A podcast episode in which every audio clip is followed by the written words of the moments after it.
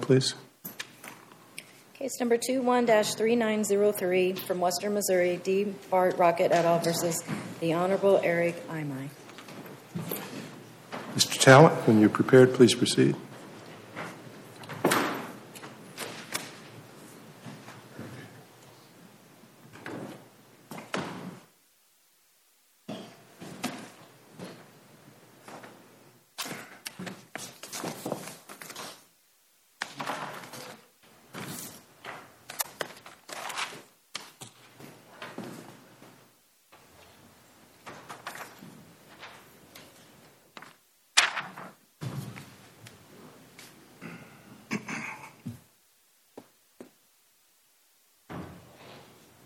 Good morning, Your Honors. May it please the Court, Michael Talent. I represent Judge Eighmy in this judicial immunity appeal. This case stems from an underlying uh, custody dispute in Taney County Circuit Court in Missouri and involves two acts by Judge Eighmy. Each act implicates a different part of the judicial immunity analysis. The first act, and therefore the first part of the analysis, is whether Judge Eighmy engaged in a judicial act when in October twenty nineteen, he escorted the children, who are the plaintiffs here represented by their father, down to uh, the detention uh, holding area or detention area of the courthouse and ordered officers to detain them for an hour because the children had refused to comply with the custody agreement that the parents had reached that day and that Judge Eighmy had approved and that all agreed on the record was in the children's best interest. The second question, in a subsequent proceeding in the same custody dispute, is whether Judge Eighmy acted in the clear absence of jurisdiction, when after the children and the father had not been complying with the terms of the settlement agreement, the mother filed a contempt motion in Taney County Circuit Court, and after the father and the children hadn't show, didn't show up, Judge Eighmy issued a, a pickup order that resulted in the children being detained in Louisiana by Louisiana deputies. The first is a judicial act uh, under square precedent from the Supreme Court and this court, and the second was an act done on, under the subject matter jurisdiction of Judge Eighmy, and so, so therefore was not done in the clear absence of jurisdiction, and he is entitled to judicial immunity for both acts. Turning first to the October twenty nineteen detention, the question there is whether what Judge Eighmy did was a judicial act. This is a functional analysis. It looks first to whether the act uh, relates to something, uh, relates to an action or a function normally performed by a judge, is, is the language used in, for example, Stump v. Sparkman and uh, Ju- uh, Justice Network. Judge Eighmy in his briefs provide three examples uh, uh, of, of, uh, of normal judicial functions that relate to the act he did here, the kind of high-level question of uh, uh, the high-level act we're, we're looking at here is whether it's a normal judicial function for a judge to order individuals who are defying or thwarting the efficacy of a, of a judicial order, uh, whether to... Were, what, was there an order in place? As I understood, this was a, a consensual agreement between the parents. It, uh, and there really was no order um, in place. The judge had approved the order that day, and that's in the record. Now, I wasn't. I think they, the uh, Mister Rockett quibbles about whether it was denominated a final judgment under Missouri law, but everyone I think agrees that was the operative complaint and the the operative kind of custody arrangement entered in court at that time, and everyone had agreed. Were on the, the children record. Parties to this agreement? The children were, the parents are parties to a custody agreement. The children are uh, are kind of the, in Missouri, they're subject to the in rem jurisdiction of the court. So the children were there, and the, as part of the proceeding, they weren't parties to the proceeding, as it were. But is it is it ordinary for judges to issue a, I assume this, they can, the judge considered this contempt? What, what What is the judge's authority and and basis for seizing the children? Uh, we point to, so Judge Eighmy does point to the contempt uh, procedure. It's a, and it's a normal function, a normal authority of, of Missouri judges to be able to hold individuals. So is that, is that your position, is that this was a contempt action?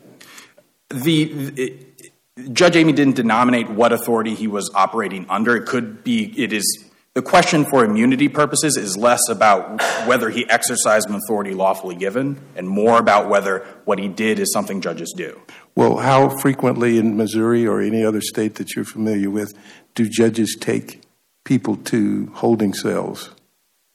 Well, in this case, what so this relates to the seizure issue. Uh, the question for immunity purposes, uh, uh, Judge Smith, isn't really an empirical question in the sense that um, in the sense, as so looking at Stump v. Sparkman, that was a petition for sterilization, and I think the dissent there argued this, this has never been done before.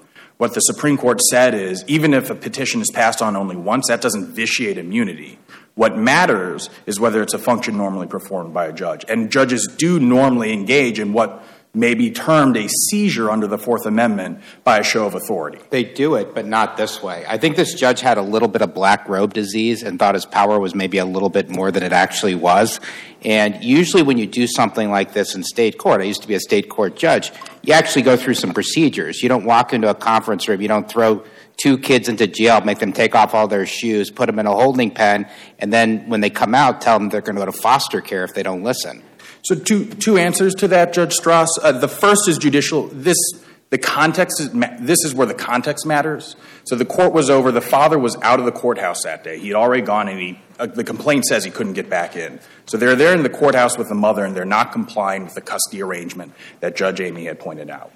Uh, that Judge Eighmy had approved that day, that everyone was agreed for that agreed was their welfare. So I think the analogy here, if if we want to draw like a process analogy, it's almost like a motion for reconsideration. The children approached Judge Eighmy and said, "We don't like we don't like this custody agreement." They knew he was a judge.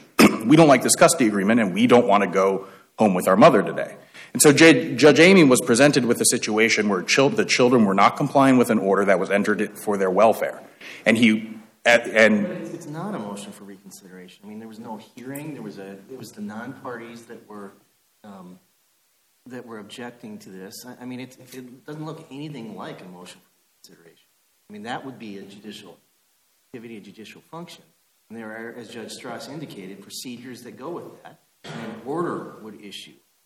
Right? The, an order would issue following that motion for reconsideration, and then it would be enforced, presumably by an executive official. Police officer, deputy, something along those lines. And the the point for judicial immunity in this case is that uh, immunity turn procedural problems, grave procedural errors don't vitiate an act's an act's judicial nature. That's City of Hayton. Analogizing this to a motion for reconsideration to suggest that it was a judicial sort of function, because it on its surface it just doesn't look like.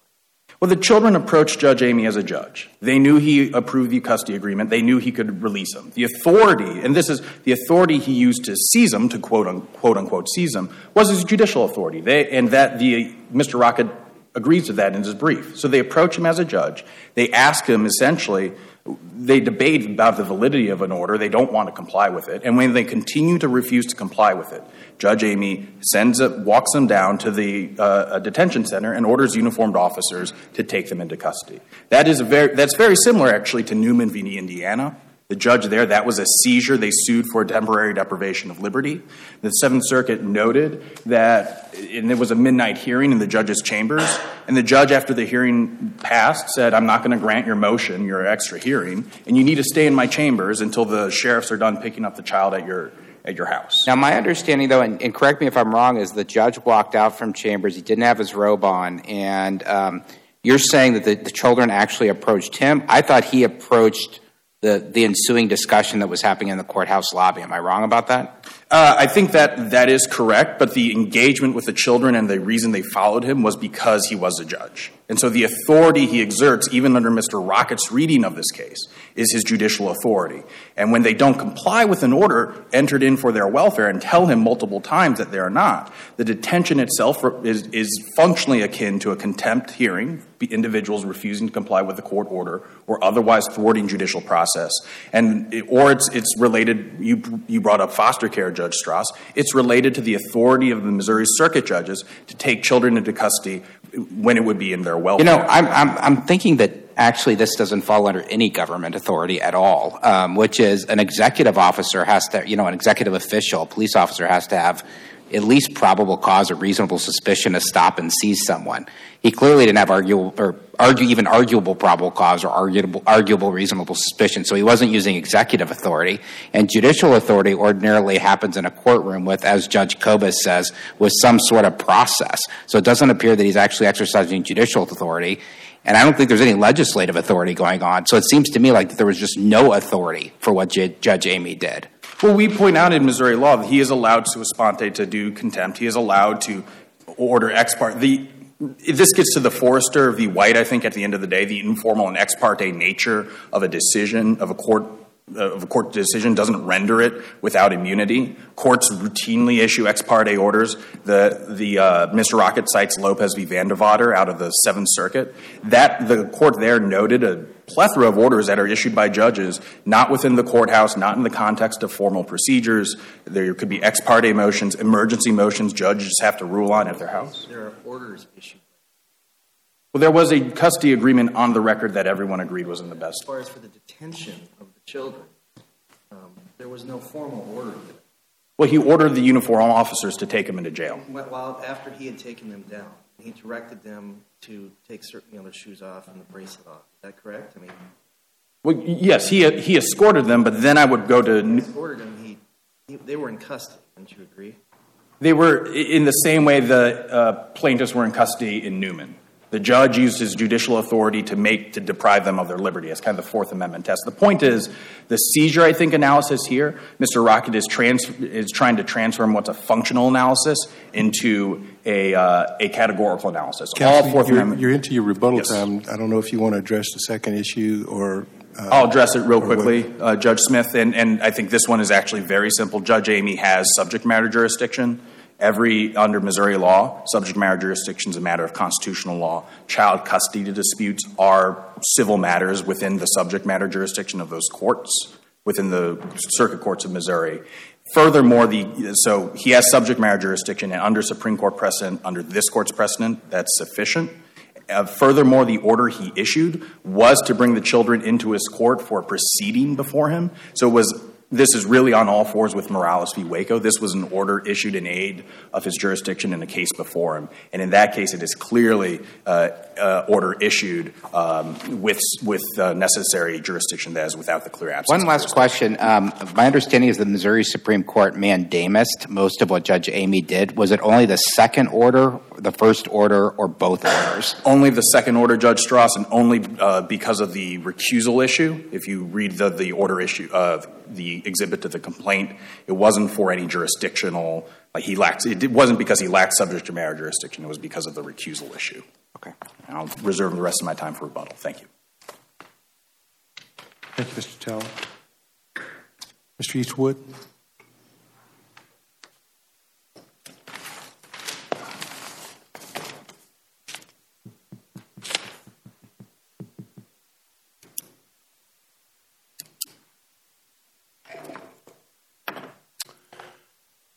Chief Judge Smith, may it please the court, Hugh Eastwood for Bart Rockett as an ex-friend of his minor children.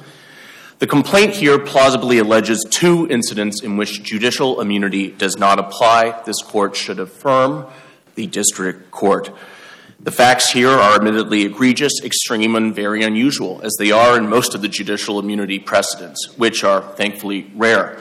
Before I turn to my argument, I want to respond to a couple of things that occurred during uh, my friend Mister Talent's uh, colloquy with you, Judge Strauss.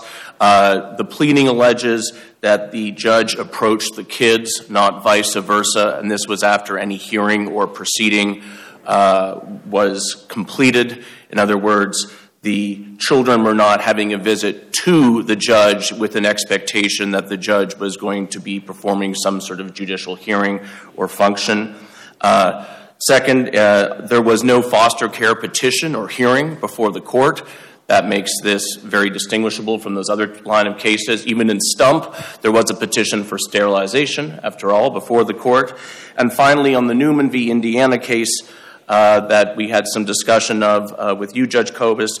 Uh, there, of course, it was adults who were within the who were parties uh, to the court's orders who were uh, asked to stay in the courtroom in, while the uh, deputies went out to seize the children, presumably because of sort of some concern about interference by adult parties to the case.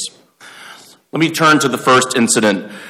Seizing a person is an, an executive function. It is normally performed by law enforcement officers, jailers, or, in the case of children, doctors in Missouri. It is not a judicial function. And The fact that the judge said he was going to teach them a lesson or threatened to put them into foster care did not make it any more judicial function. Therefore, judges, Judge Eighmy's acts in the first incident here fall into those line of cases where judges were denied immunities for stops, for seizures, for prosecution. It's similar to Molina. This is where the judge stopped the motorist on his commute home. To Gregory, where a judge assaulted a litigant in his courtroom. To Lopez, the judge was denied immunity for holding a man at gunpoint, arresting him, and prosecuting him. But he did have immunity for issuing orders and sentences in his courtroom. You know, that, one thing that I'm a little concerned about is state court dockets are um, just, I mean, they're immense. And if you've ever sat through one where there's thirty or forty things going on in the morning, uh, sometimes you see a little bit of street justice where the judge does some stuff that may come close to the line or maybe even sometimes even cross it uh, in their judicial function. And I'm a little concerned that this is a this is a strange case, but that we, you know, that we're not we're not venturing into some of those street justice areas. We we should steer clear of them, particularly since you, you'd like for judges to have immunity when they're doing their very best um, to to mete out judge justice and to deal with very difficult situations. Judge Strauss, if you're getting to the second incident, uh, incident where it's mostly much more the first, mostly the, the first. Okay, yeah. We'll stick with the first. Uh, fair enough. Stump speaks not just to, of course, the function or uh, or act of the judge engaged in, and it is a functional analysis. Judges do not normally uh, seize children and throw them in jail cells after hearing, after completing a hearing uh, over their parents' custody dispute. But Stump also talks about the expectation of the parties, and that is important here. First of all, the expectation of the parties would be the parents' expectation. And there's no allegation that either mom or dad here expected the judge to throw the kids into jail. The j- kids at the time here were twelve and fourteen years old. Their youth, their vulnerability meant that they were not even inside the courtroom. Had it been suggested to the judge to leave the courtroom and visit with the children, or talk to them? How did the conversation with the children arise after the completion of the in-courtroom proceeding? Mm-hmm. The complaint alleges, plausibly, that the judge, after court was done for the day, when he was no longer acting in any sort of judicial function or capacity, took it upon himself to approach the kids in the courtroom lobby. And we know that under the precedents that location is certainly not a dispositive factor. Judges can functionally commit acts of judging from their house in the middle of the night in their pajamas, signing a warrant, for example. But here the judge, to your point, Chief Judge Smith, uh, the judge approached the children and sua sponte decided to get into a discussion with them about the custody order. This was not done inside his courtroom during any sort of proceeding, and it was also not done with the children's representative, the G A L, or with uh, or with some sort of process of, of a hearing before the court with the parents and their counsel present. What I hear underlying your question, perhaps, uh, Chief Judge Smith, is this question of alternatives. That's a really important point. The judge could have done all sorts of judgy things here. Was the guardian ad litem still present? No, no. The, the guardian ad litem was present uh, during the courtroom proceeding that day uh, when the parents entered into this sort of consent order, but no. I, I just wonder whether, and this gets back to my question, whether the judge was doing judgy things when the judge came out, pulled the kids into the conference room. So far, so good. I've seen judges do things like that, and that seems judicial. We just, I, I just got to be clear from you where he crossed the line. Did he cross the line later when he when he put him in jail? Where was the line crossed in your view? The the court the uh, the line was crossed when he took them into the conference room without the G A L and without the parents, I believe. Uh, but certainly the gravamen of our allegation is that is the seizure itself, and I don't think the seizure started until he he, he sort of dragooned, to use the word from Zarcone, the coffee case, uh, dragooned the kids down to the jail cell, had them take off their shoes, had the boy take off his religious bracelet, which he had made a promise not to. To, to give up, and put them in these adult cells where they were sort of terrified because, of course, there was no boundaries to what would normally be considered an order. So I hold you in contempt, I'm incarcerating you for an hour, something of that nature. And there was no criminal contempt because there was no disruption of any judicial proceeding. That might be a different case for a different day, but here court was order over for the day. Well, and you see what I'm saying? Family law is just a different thing. I mean, for those who have never done family law, there's so much informality, so much many parties get together, they try to figure it out. And so it, it runs a little differently uh, than other types of judicial proceedings. Well, that brings me to the second incident uh, in my remaining time before my friend uh, Miz Clark uh, speaks for one of the amicus, which is that when he issued the pickup order, the judge had already made a determination that no party lived in Missouri, and he encouraged the mother to go to court in Utah. So this is a judge acknowledging with predicate factual findings that he lacked jurisdiction under the U C C J E A, and that statute is a jurisdictional statute. The whole point of it is to stop these sort of interstate squabbles over uh, over which court is properly. Do, do Missouri courts agree with you um, that that's a jurisdictional statute? Uh, Missouri is in the minority of uh, states that holds that the U C C J E A is not a subject matter jurisdictional statute, but that gets to the second point, which is judges' uh, determination of subject matter jurisdiction is for actual cases and controversies before them. In Stump, there's a petition for sterilization before him. Here, there was no petition that would warrant a capias order, which is as which is what this pickup order is. Those are normally issued in delinquency cases. There was no petition or motion for delinquency. In fact, the only uh, thing before the court, which had already acknowledged it did not have jurisdiction, so the judge actually knew that he lacked jurisdiction, was a motion for contempt against the father. It does not follow from that that a, a capias order to pick up the children and take them into custody would issue. I mean, and this court's own precedents in Birch and Schottel analyzed the subject matter jurisdiction in terms of the matter before the court, the case or controversy, the petition before the court. In other words, juris, subject matter jurisdiction is, is not sort of uh, presupposed. It has to be conferred by the actual matter pending before the court, and that makes sense. We There are precedents in the Missouri Supreme Court uh, looking to uh, a line of cases uh, where courts of subject matter, even general jurisdiction, cannot sort of turn themselves into courts of inquiry and start adjudicating matters that are not actually before the court on proper petition or motion. But sometimes courts get it wrong. I mean, I'm sure this court has been reversed by the Supreme Court because we've exceeded our jurisdiction in some case over the last one hundred twenty years, but that's still a judicial function that we've exercised. Correct, but I think the dis- distinction is a, is errors or, or maybe even excessive jurisdiction versus clear absence. I'm going to go back to Bradley, Your Honor, Judge, uh, Judge Strauss, which is this is more like the probate judge hearing the criminal case. The probate matter here was the custody dispute. Issuing capias orders to seize children simply was not before him. And that's where that hypothetical is so important. Subject matter jurisdiction is analyzed within the context of the actual case or controversy pending before him. Finally, the judge does state this was a very unique situation. I have to differ. Custody disputes are routine throughout Missouri, the Eighth Circuit, the nation, and we do not see horrific fact patterns like here. Thank you. Thank you, Mister Eastwood. Miz Clark.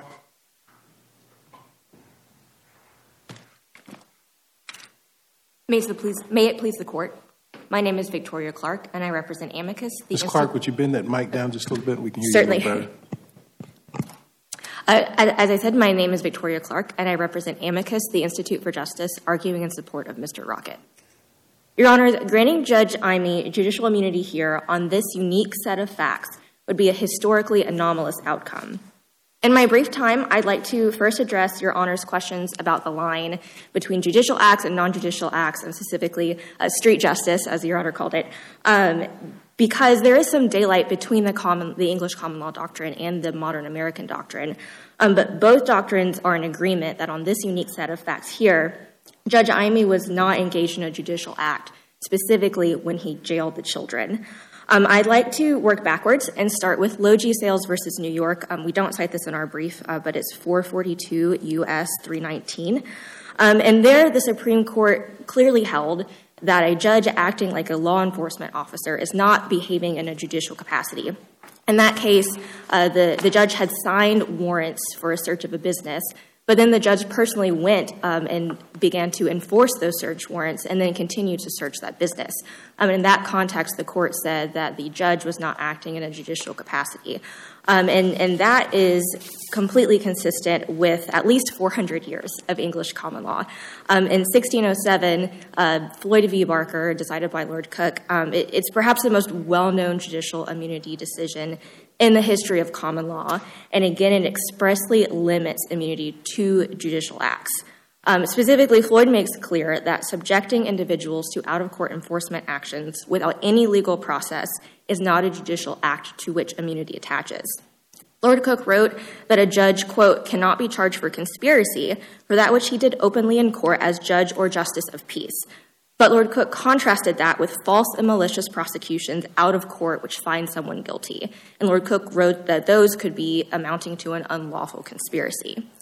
In short, even Lord Cook agreed that engaging in extrajudicial out-of-court enforcement actions was not protected by judicial immunity. So while the modern judicial immunity doctrine gets a lot of things wrong about the English common law, um, it is an agreement on this one, um, specifically Judge Amy's, you know, acting like a law enforcement officer and deciding to personally jail the children after the custody agreement. That was. I was just going to ask, do you agree with, with where the line is, though? I mean, at least in, in terms of um, pulling him into the conference room, talking to them, trying to convince them that the order is in their best interest. Do you think that was a judicial function? Uh, Your Honor, we would defer to Mister Rockett's counsel on that. Um, however, what, what is really clear, uh, the, the Supreme Court in Forrester has said that the line between judicial and non-judicial acts is fuzzy. Um, so perhaps that's, you know, a, a fuzzy area. What's not fuzzy was the actions that came after it, where the judge personally seized the children, marched them down to jail. Um, and at that point, he was not behaving like a judge. He was behaving like a police officer, and so he's not entitled to any special protections for behaving as a judge. Um, Additionally, I, I would like to talk very briefly um, about the jurisdictional piece of this argument. Um, again, I defer to Mister Rockett's counsel on the specifics of the modern doctrine of juris, uh, jurisdiction here. Um, but what I will say is that historically, English common law courts looked at both subject matter jurisdiction and personal jurisdiction in making the determination of whether immunity applies.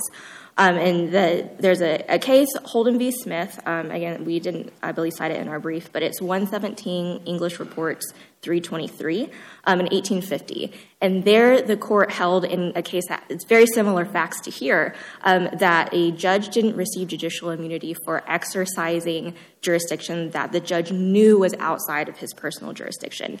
Um, the, the judge in Holden Um, had a case that was initially properly before him, but then he found out that uh, one of the uh, litigants in the case had moved into a different county, and the court uh, attempted to enforce a contempt order out of the county, even though the judge knew for a fact he did not have personal jurisdiction to do so. On the first issue, you indicated that English common law and American judicial immunity agreed.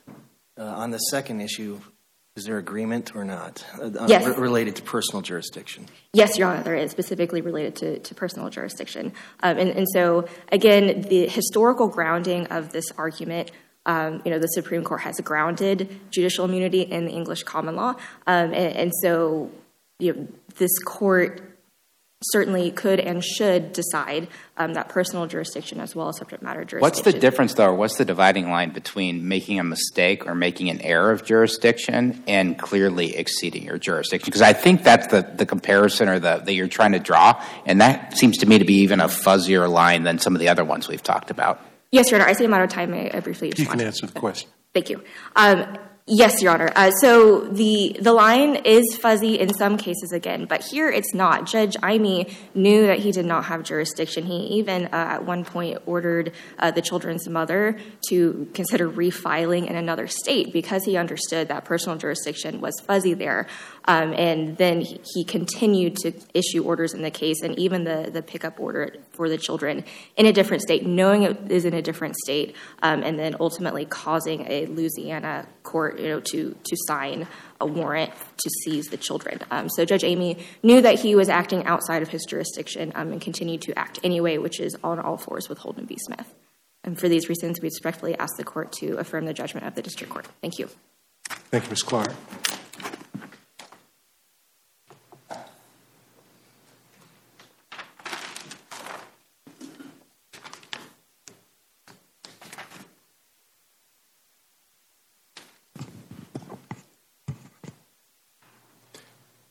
Thank you, Your Honors.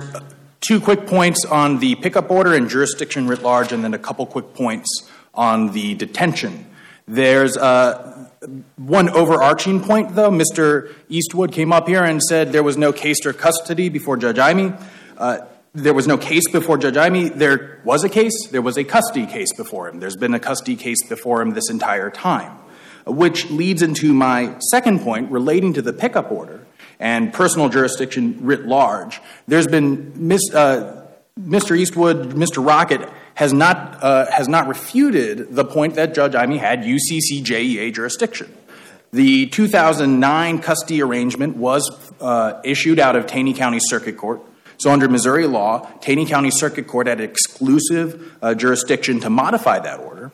Secondly, even viewed on, under uh, kind of an original uh, custody, uh, custody order or custody proceeding, Judge Eighmy had jurisdiction because the California court had declined jurisdiction in the twenty thirteen modification case in a call with the judge. How does that uh, extend that to the uh, obtaining of a, a habeas pickup order for the children themselves?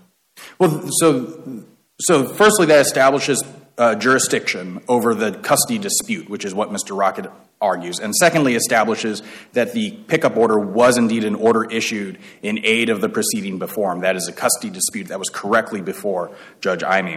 Uh, more broadly, uh, the, Mister Rockett and the amicus is wrong that personal jurisdiction is necessary. Stump v. Sparkman and Bradley v. Fisher focused on subject matter jurisdiction. This court's precedents all focus on subject matter jurisdiction. Indeed, the case that Mister Rockett cites, Duba v. McIntyre, when it discussed personal jurisdiction, did so in a litany of jurisdictional concerns, kind of in a vein of the uh, jurisdiction is a word of many, too many meanings idea that we see a lot out of the, out of the Supreme Court, and ultimately held that for purposes of immunity, the question is whether defendant's action is authorized by any set of conditions or circumstances. That's on page five ninety-two of that case. That leads, I think, also, that segues very nicely into the detention uh, of the children. Uh, there was a question here. I, Mister Eastwood was drawing lines between executive and judicial functions. Judge Strauss, I believe you mentioned that. Uh, out of the eleventh Circuit, the Harris case cited by this court favorably in Woodward v. Holsoff, a judge there ordered uh, ordered a prosecutor to is- initiate charges.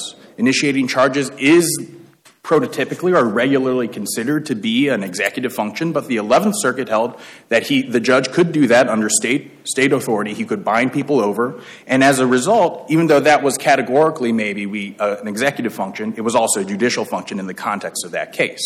So kind of pairing that with the language from Duba about any set of circ- conditions or circumstances, what we have here is a judge who is faced with children who do not want to comply with an with a custody agreement that was entered into for their welfare.